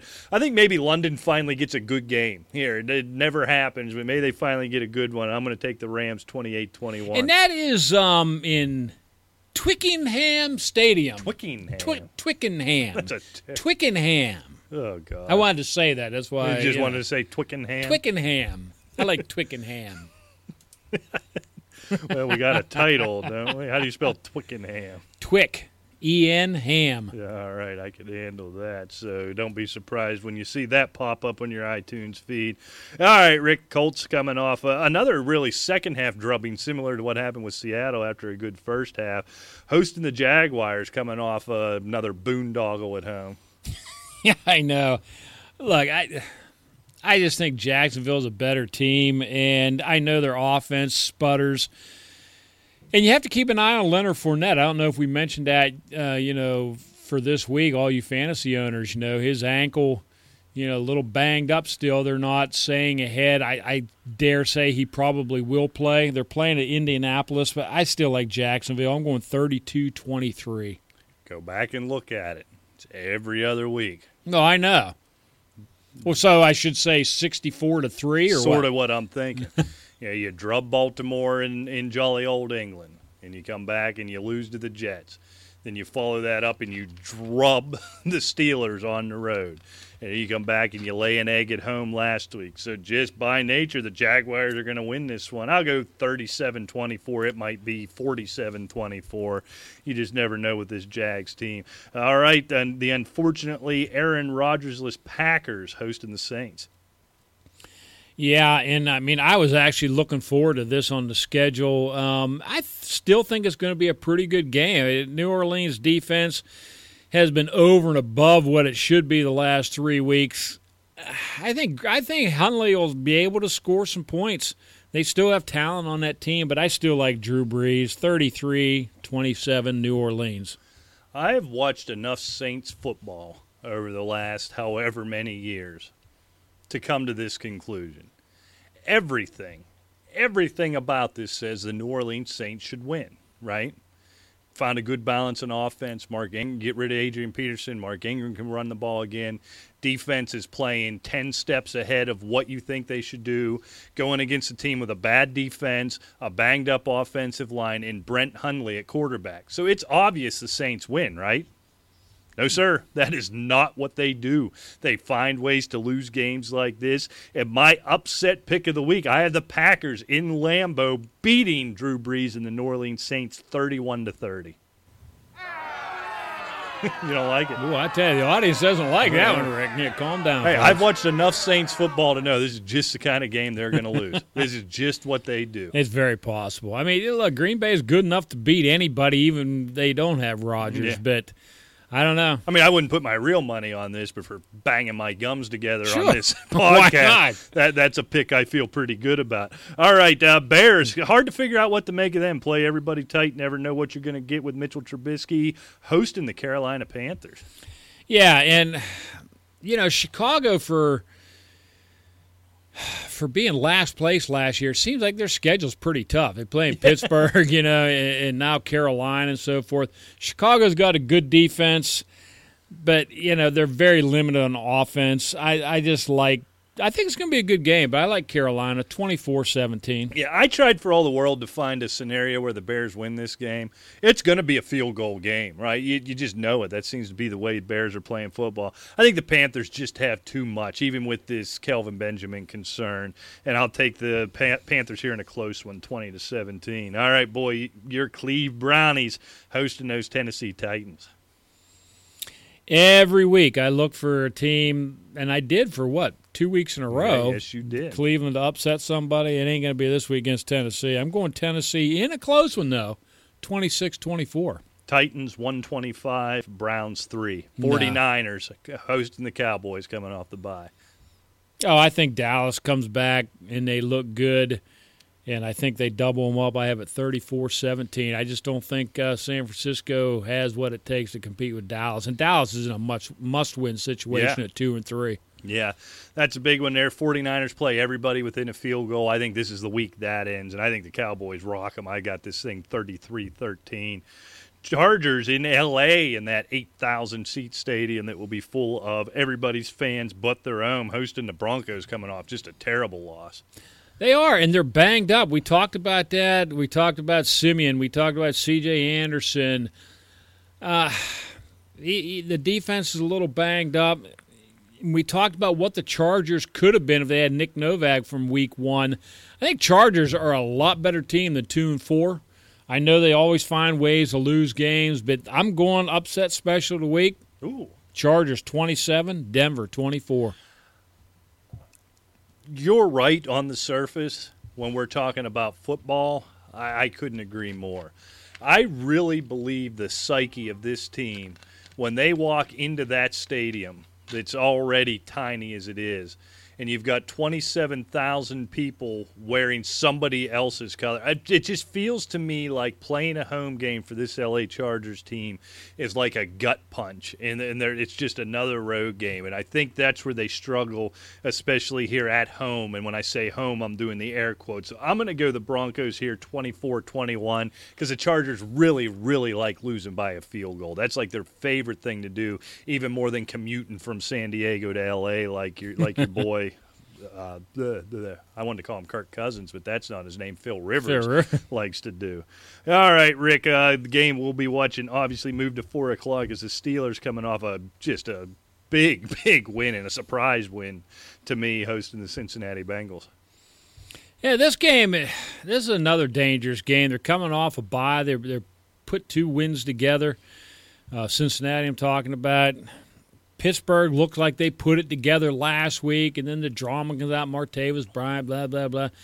I think it's going to be a tight game. I, I'm going Pittsburgh 24, Cincinnati 21. Yeah, I got it Steelers 26-23. It'll be a field goal game. It'll be a struggle. Even whatever struggle Cincinnati has defensively, they get up for this game. Th- th- This is the Bengals rivalry. I don't know if the Steelers consider them their top rivalry, but I think the Bengals consider the Steelers that. They'll get up for it. You know, what'll be interesting to see is what they did to minimize and really take Kareem Hunt out of that game, say for really two big pass plays, is what redeemed Kareem Hunt from a fantasy standpoint last week. Can they apply that to the three-headed monster, if you want to call it that? maybe a toothless monster, but it's a three-headed you know attack there And since You take them out and let Andy Dalton try to beat you. I think that's how the Steelers find a way, and they win this thing by a field goal. Giants coming off a stunner went last week, hosting the Seattle Seahawks, also coming off a bye. I don't think they're going to stun anybody this week. I, I I think it'll probably be close. Seattle's offense isn't that spectacular, and Giants' defense at least is playing pretty good.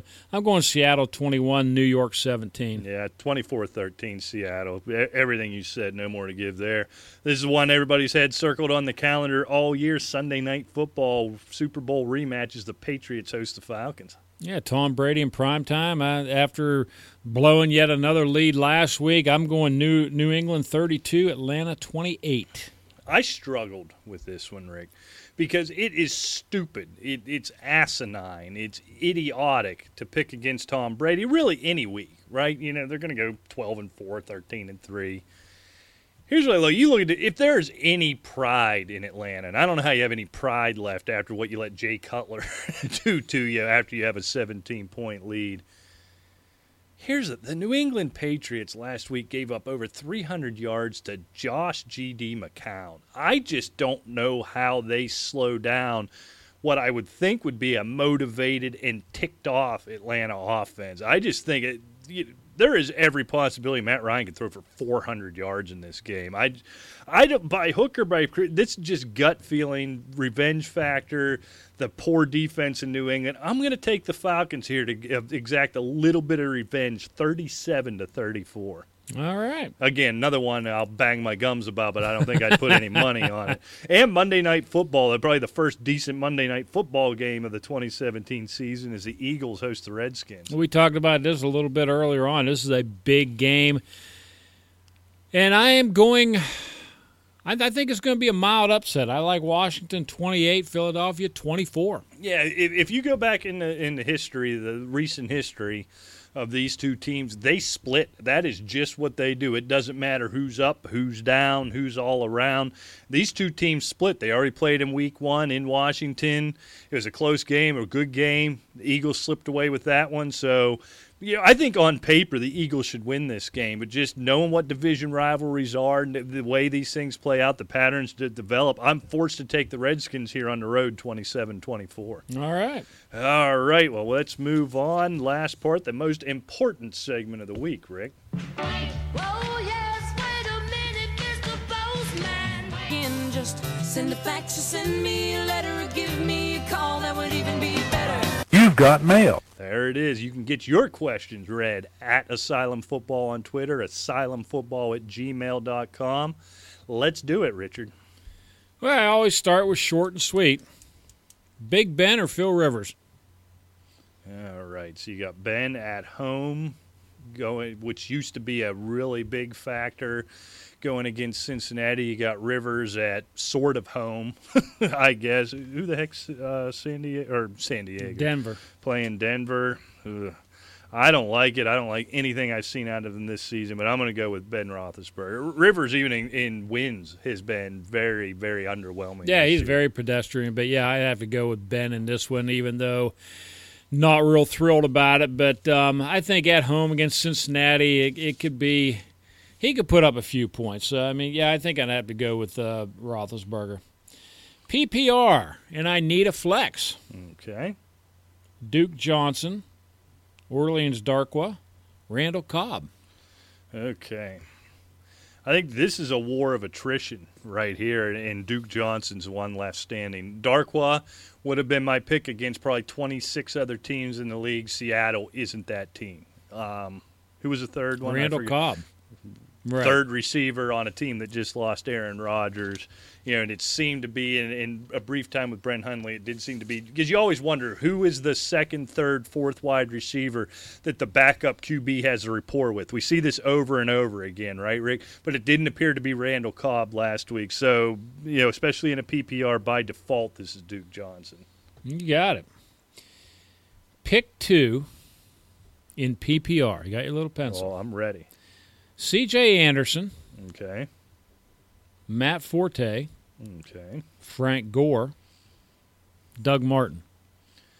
Ew, boy, I tell you, what, I'm not crazy about any of these guys. I think work workload based alone, Doug Martin's the obvious one here, right? I think we, we he right. gets he gets the most work. Don't love the matchup in Buffalo, but especially if you have a limited a limited Jameis Winston, I think they may try to feature the running game more boy, the rest of this gets really tough. You know, C.J. Anderson's the, the best name on that list, but we, we talked about him earlier in the show.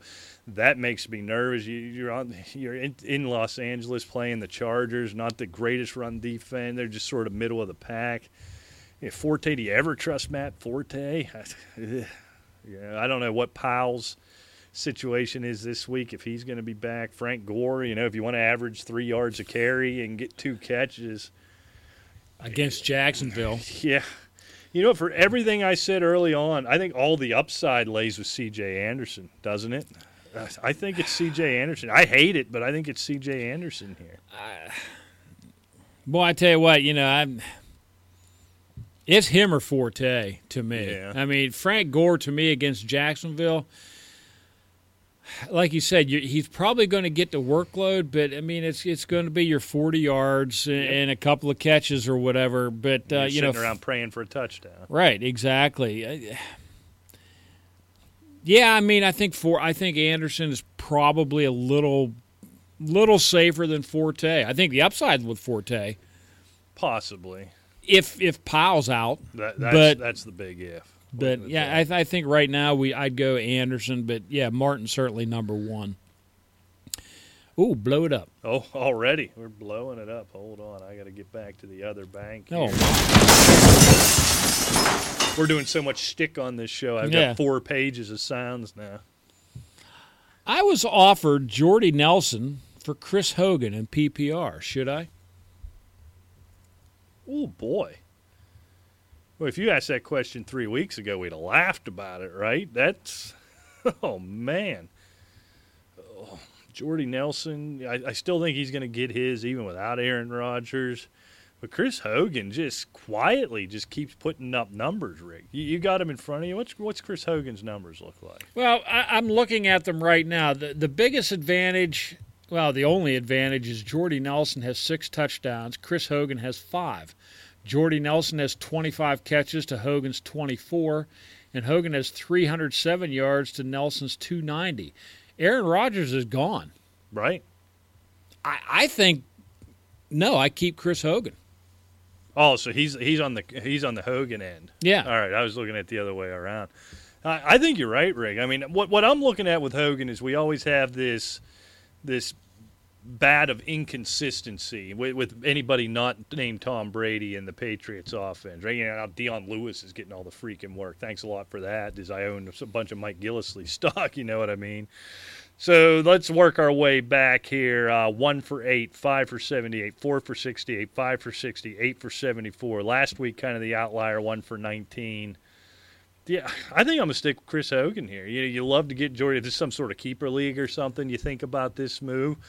But I, I like Hogan in that offense better than I like Jordy Nelson in Brett Hundley's offense. Yeah. That, I, I can't mean, believe it- I'm it- saying this. I can't either. But if I have to gamble, right, and let's not, you know, let's face facts. I mean, Davante Adams is in that offense as well, and right now he has more catches and more yards than Jordy Nelson. So, you know, Nelson certainly not a second fiddle, but he's got plenty of, of work going to Davante Adams. Brandin Cooks, hey, basically his competition's Gronk. Right. And and Brady likes to spread it around. I mean, Brandin Cooks has only been out there. He's been out there six games. He only's had two bad ones. And Yeah. it's you're going to have a couple of stinkers, but I, I think with the upsides there, you know, with Brady in there, your chances are good that you could have some nice numbers. Yeah, and when you look at it, you know, now you go in and look at Jordy's numbers. So, so here we go: seven seventy nine, six for fifty two, four for seventy five, two for. These these are very, even very similar week to week stat lines. They're Right. basically putting up the same numbers. So now it becomes becomes about the quarterback for me and the competition around you. I can't believe it's Chris Hogan. Yeah, I stick, agree. Stick with Chris Hogan.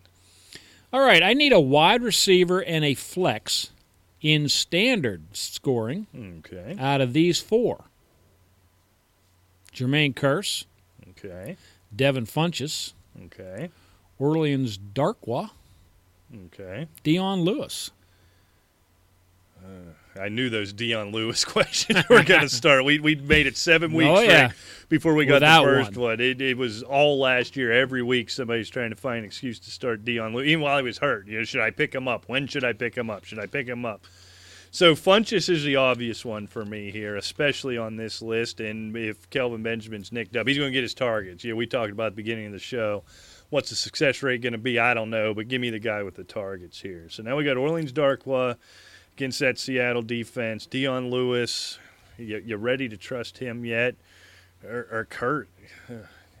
Kurt, uh, Kearse. I just don't know. I'm actually playing him in a in a 16 team. I mean, league. Kearse, 20, 26 catches, 299 yards, and three touchdowns. I, I think I will gamble with him. I mean, Dion Lewis, hey, it, it's, No, I'm not touching this. Not this is between him. Darkwa and Kearse for me. yeah, Dark, we're going against what, Seattle this week, is it? Yeah, I don't like the matchup, but you know, he's got a better chance of getting the end zone. This is a standard league. That's the only thing tripping me up on this. True. This is a standard league. Darkwa's got a much much better chance uh, of getting in the end zone here. So I'm going to go the way of Darkwa, Rick. I, I think they like what they said. They're going to force feed him the ball. The results might not going to be there, might not be there. But again, I think this this question becomes all about opportunity. Funchess is going to see the ball a lot more, especially if Benjamin is limited. And Darkwa, success or no, I think is going to see the ball a ton because we saw against that Denver defense, they had no interest in even throwing the ball. And you may see a similar thing going up against Seattle. So for I don't like Darkwa this week. He was my sit at, at running back, but in this scenario, I'm going Funchess Darkwa. Oh, drum roll. We disagree. I have to go Kearse in this one. All right. I Well, you just don't. I just don't like uh, that. New York offense at all against Seattle. I think, I think he's going to be seeing eight in a box all day long. He may. So I, I'm going Kearse, No, and you're- you're and you're wrong. You're allowed to be wrong. It's okay. Okay, let's see here. PPR: Adam Thielen, Doug Baldwin, Nelson Agholor. I only get one of those. Yeah. Oof. Well, you can throw Agholor out then. See, to me, I, I get we get a few emails like that, and I get I get the feeling that some of these, and I'll say newbies or, or rookies, Rubes and boobs. read a lot of this no run back strategies and all this Yeah. kind of stuff. Then they look and they say, "Gee, I'm only starting two wide receivers," you, you know, and it's like, and then you come up with situations like this, Yeah, because who who are your top two, or your top one? or your I top guess? one. Yeah, I mean, yeah. that, that Baldwin isn't a lockdown start and Thielen isn't either playing or the first. Uh, anyhow, so whatever. The question is what it is. Boy, you want it. I tell you what, I'm going to Adam Thielen. I think in PPR, he's a target monster. if Diggs is out, this is Thielen for me. If Diggs ends up playing, which it's not looking good, right? If I if I have that correct, it's early Yeah. in the week. If Diggs is out, this is Thielen. If Diggs plays, I, I still think Thielen gets his work, but it's Doug Baldwin. Man, come on. So I think it's Baldwin if Diggs plays. It's Thielen if Diggs is out. yeah, but Thielen is blowing Baldwin's numbers away for the season. probably and right. uh, no, I think it's I think it's Thielen hands down. Quite frankly, until Baldwin starts exploding, which I think he will later on. I think Seattle's about ready to kick it into high gear. I feel like this is the third season in a row. We've sat here Yeah. about mid October and said, Is Doug Baldwin going to get it going? Is it time to think about benching him? And then the next week, you look up, he caught nine for 192 and three touchdowns. And that week could come any week now. Okay, here's uh we can we can play the the blow up button. It's but it's a commissioner question. Are we going to blow up a league? Can we blow up a whole league? I'm a commissioner. I am commissioner in my league. One team, and we've talked about this in years past. Okay. One team is 0 and 6. Ah, yes. A trade was accepted where the 0 and 6 team gives Jordan Howard and Pierre Garcon Oh, wow. Okay. for Orleans Darkwa and DeSean Jackson from a 5 and 1 team in PPR. This deal sounds fishy to me. What do you guys think? Well, on its surface, in a vacuum, this trade, I wouldn't make this trade, right? I'm not giving up Jordan Howard for anybody, especially Darkwa and DeSean Jackson. But it's none of your damn business. There's nothing fundamentally unfair about this. And this guy with Jordan Howard and Pierre Garcon is 0 6. So he's trying to try anything different. You- You cannot I almost swore again. You can't reject a trade. You can't override a trade because you don't think it looks good on paper. Do you see any collusion here? Do you have any reason to believe that this move is in collusion to bolster a championship for this other team? Uh, Absent some true evidence of this, the, the answer is you put the trade through, get over yourself, and shut your cake hole. That's what you do with this with this trade. You know, I've been a commissioner for God, how many years? I mean, probably fifteen or And caveman's been going on for Caveman pushing been 10 going- now. Yeah, so yeah, probably closer to twenty. I guess I've been a commissioner, and yeah, to answer your question, yeah, it's fishy. This guy's zero and six, and he's probably either has sucked for a long time and never really learns anything, or he's new at it. And, and this guy's putting in a savvy deal. He's selling Orleans Darkwa high, Mm-hmm. and that's what you're supposed to do.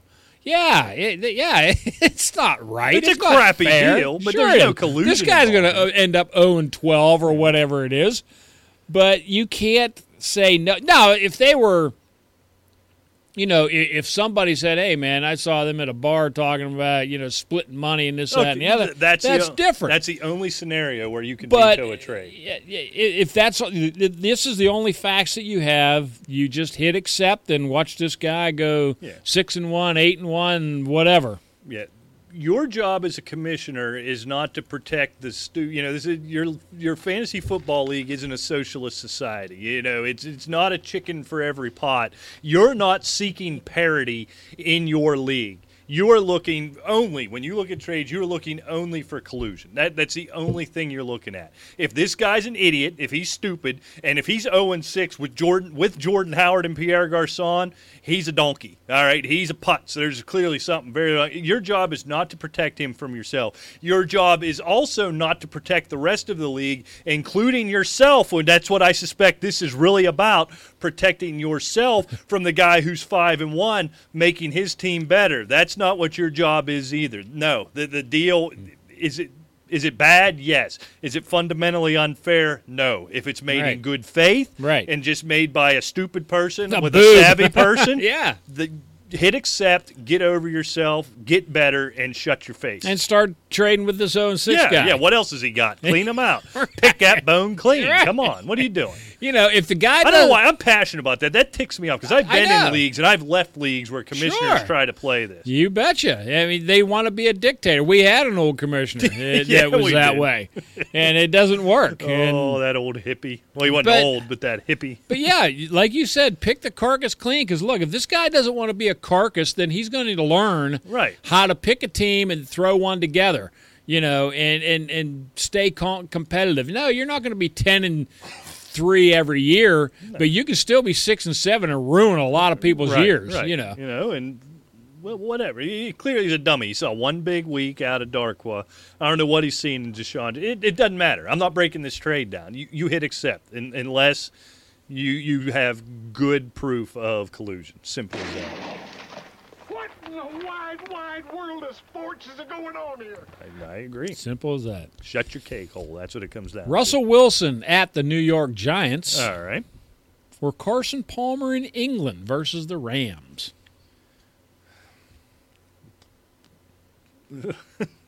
You know, Wilson makes me nervous. That Giants defense is better than we think. Wilson will get it going. I don't know when. I don't like your point. That is sticking with me, and I'm going to think about it the whole way through of just how far east Arizona's going. They don't travel well, so so I'm going to take Russell Wilson, even with Palmer. Last couple games looking better, coming off a huge game last week. Yeah. Th- This is Russell Wilson for me. That team doesn't travel east well at all. No, I think I'm going to um, slightly go with Russell Wilson too, just on the account he's put up 154 yards rushing and a touchdown, and everything else washing out. I mean, I know Carson Palmer's going to probably throw more, but he's probably going to throw more picks. So yeah, I'm going Russell Wilson, but I think it's close. Yeah, I, you might be all right either way on this one, but your safer bet's Wilson. Okay, a couple more here. Derek Henry or Tevin Coleman in PPR. Oh, Coleman, they'll get him involved in the Yeah, passing I, I think it's. I think it's just. yeah, that's yeah. easy. Don't don't don't get and let. Let's just say it's not supposed to happen. Demarco Murray's out. What would your answer be to that question? If he was out, it might still be Coleman this week. I, I think I would go Henry, just common sense. If, if Demarco 25 Murray's out, touches, yeah. But if he's playing, I think it's Coleman. Yeah. I mean, because look, let's let Antonio Freeman's going to get a ton too. So Antonio Freeman, you, Well, you oh, got yeah, yourself in the Lord. way back Whoa, machine. Devonta, The- yeah. the way way Yeah. back machine there. I Yeah. like it. Uh, we we have a pick for the for the website now. Antonio Freeman. yeah, Nice. man, boy, I tell you what, that's been a long time since I. you, you went in a way back machine there. I Antonio love it. Brett Favre's excited though. yeah, yeah. Well, me and Brett, we were playing cards last Ah, week, talking I- about Antonio. Yeah, I figure you, you guys drink a lot of whiskey and wear those copper underwear and Oh yeah, that, copper that, fit, baby. that beard trimmer thing together. Yeah, I mean, you know, I sit down in the toilet. I don't want to hurt when I stand back up. Okay, last one here, folks. Blow it up. Oh, nice. End on a high note. PPR. All right. I was offered Jarvis Landry for Michael Thomas. Okay, you were offered Landry for Michael Thomas. I was waiting for these to come in a little bit of the, the panic scenario with Michael Thomas. He's been good but unspectacular. He didn't take the leap. Didn't didn't I have him in the top five preseason, Rick? And Yeah. I've had to back way off of that. You know, Jarvis Landry again, just doing what Jarvis Landry does. Did you say was this a PPR? Yeah. I would think about it. I think the ceiling's just so much higher on Michael Thomas in a Drew Brees led offense.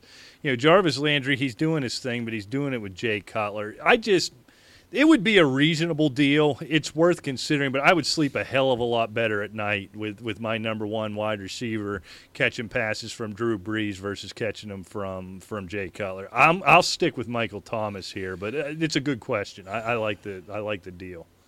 Yeah, and I'll tell you what, in, in PPR, Rick, I'm sitting here looking at the number. I mean, Jarvis Landry has 10 more catches than Michael Thomas, and he's going to probably top 100 That's what catches. I, I imagine. Problem is, he averages five and a half yards a catch, which has always been the knock on him. Well, yeah, I mean, he'll probably be your eight, 900 yards, something like that. Yeah. I wish Kenny Stills would, would get lost at sea and he could start getting in the end zone a little more. Every time they get down there, oh, here comes Kenny Stills again. And he has Jarvis Landry has two touchdowns, the same as Michael Thomas. Right. Michael Thomas, I agree. You have Drew Brees.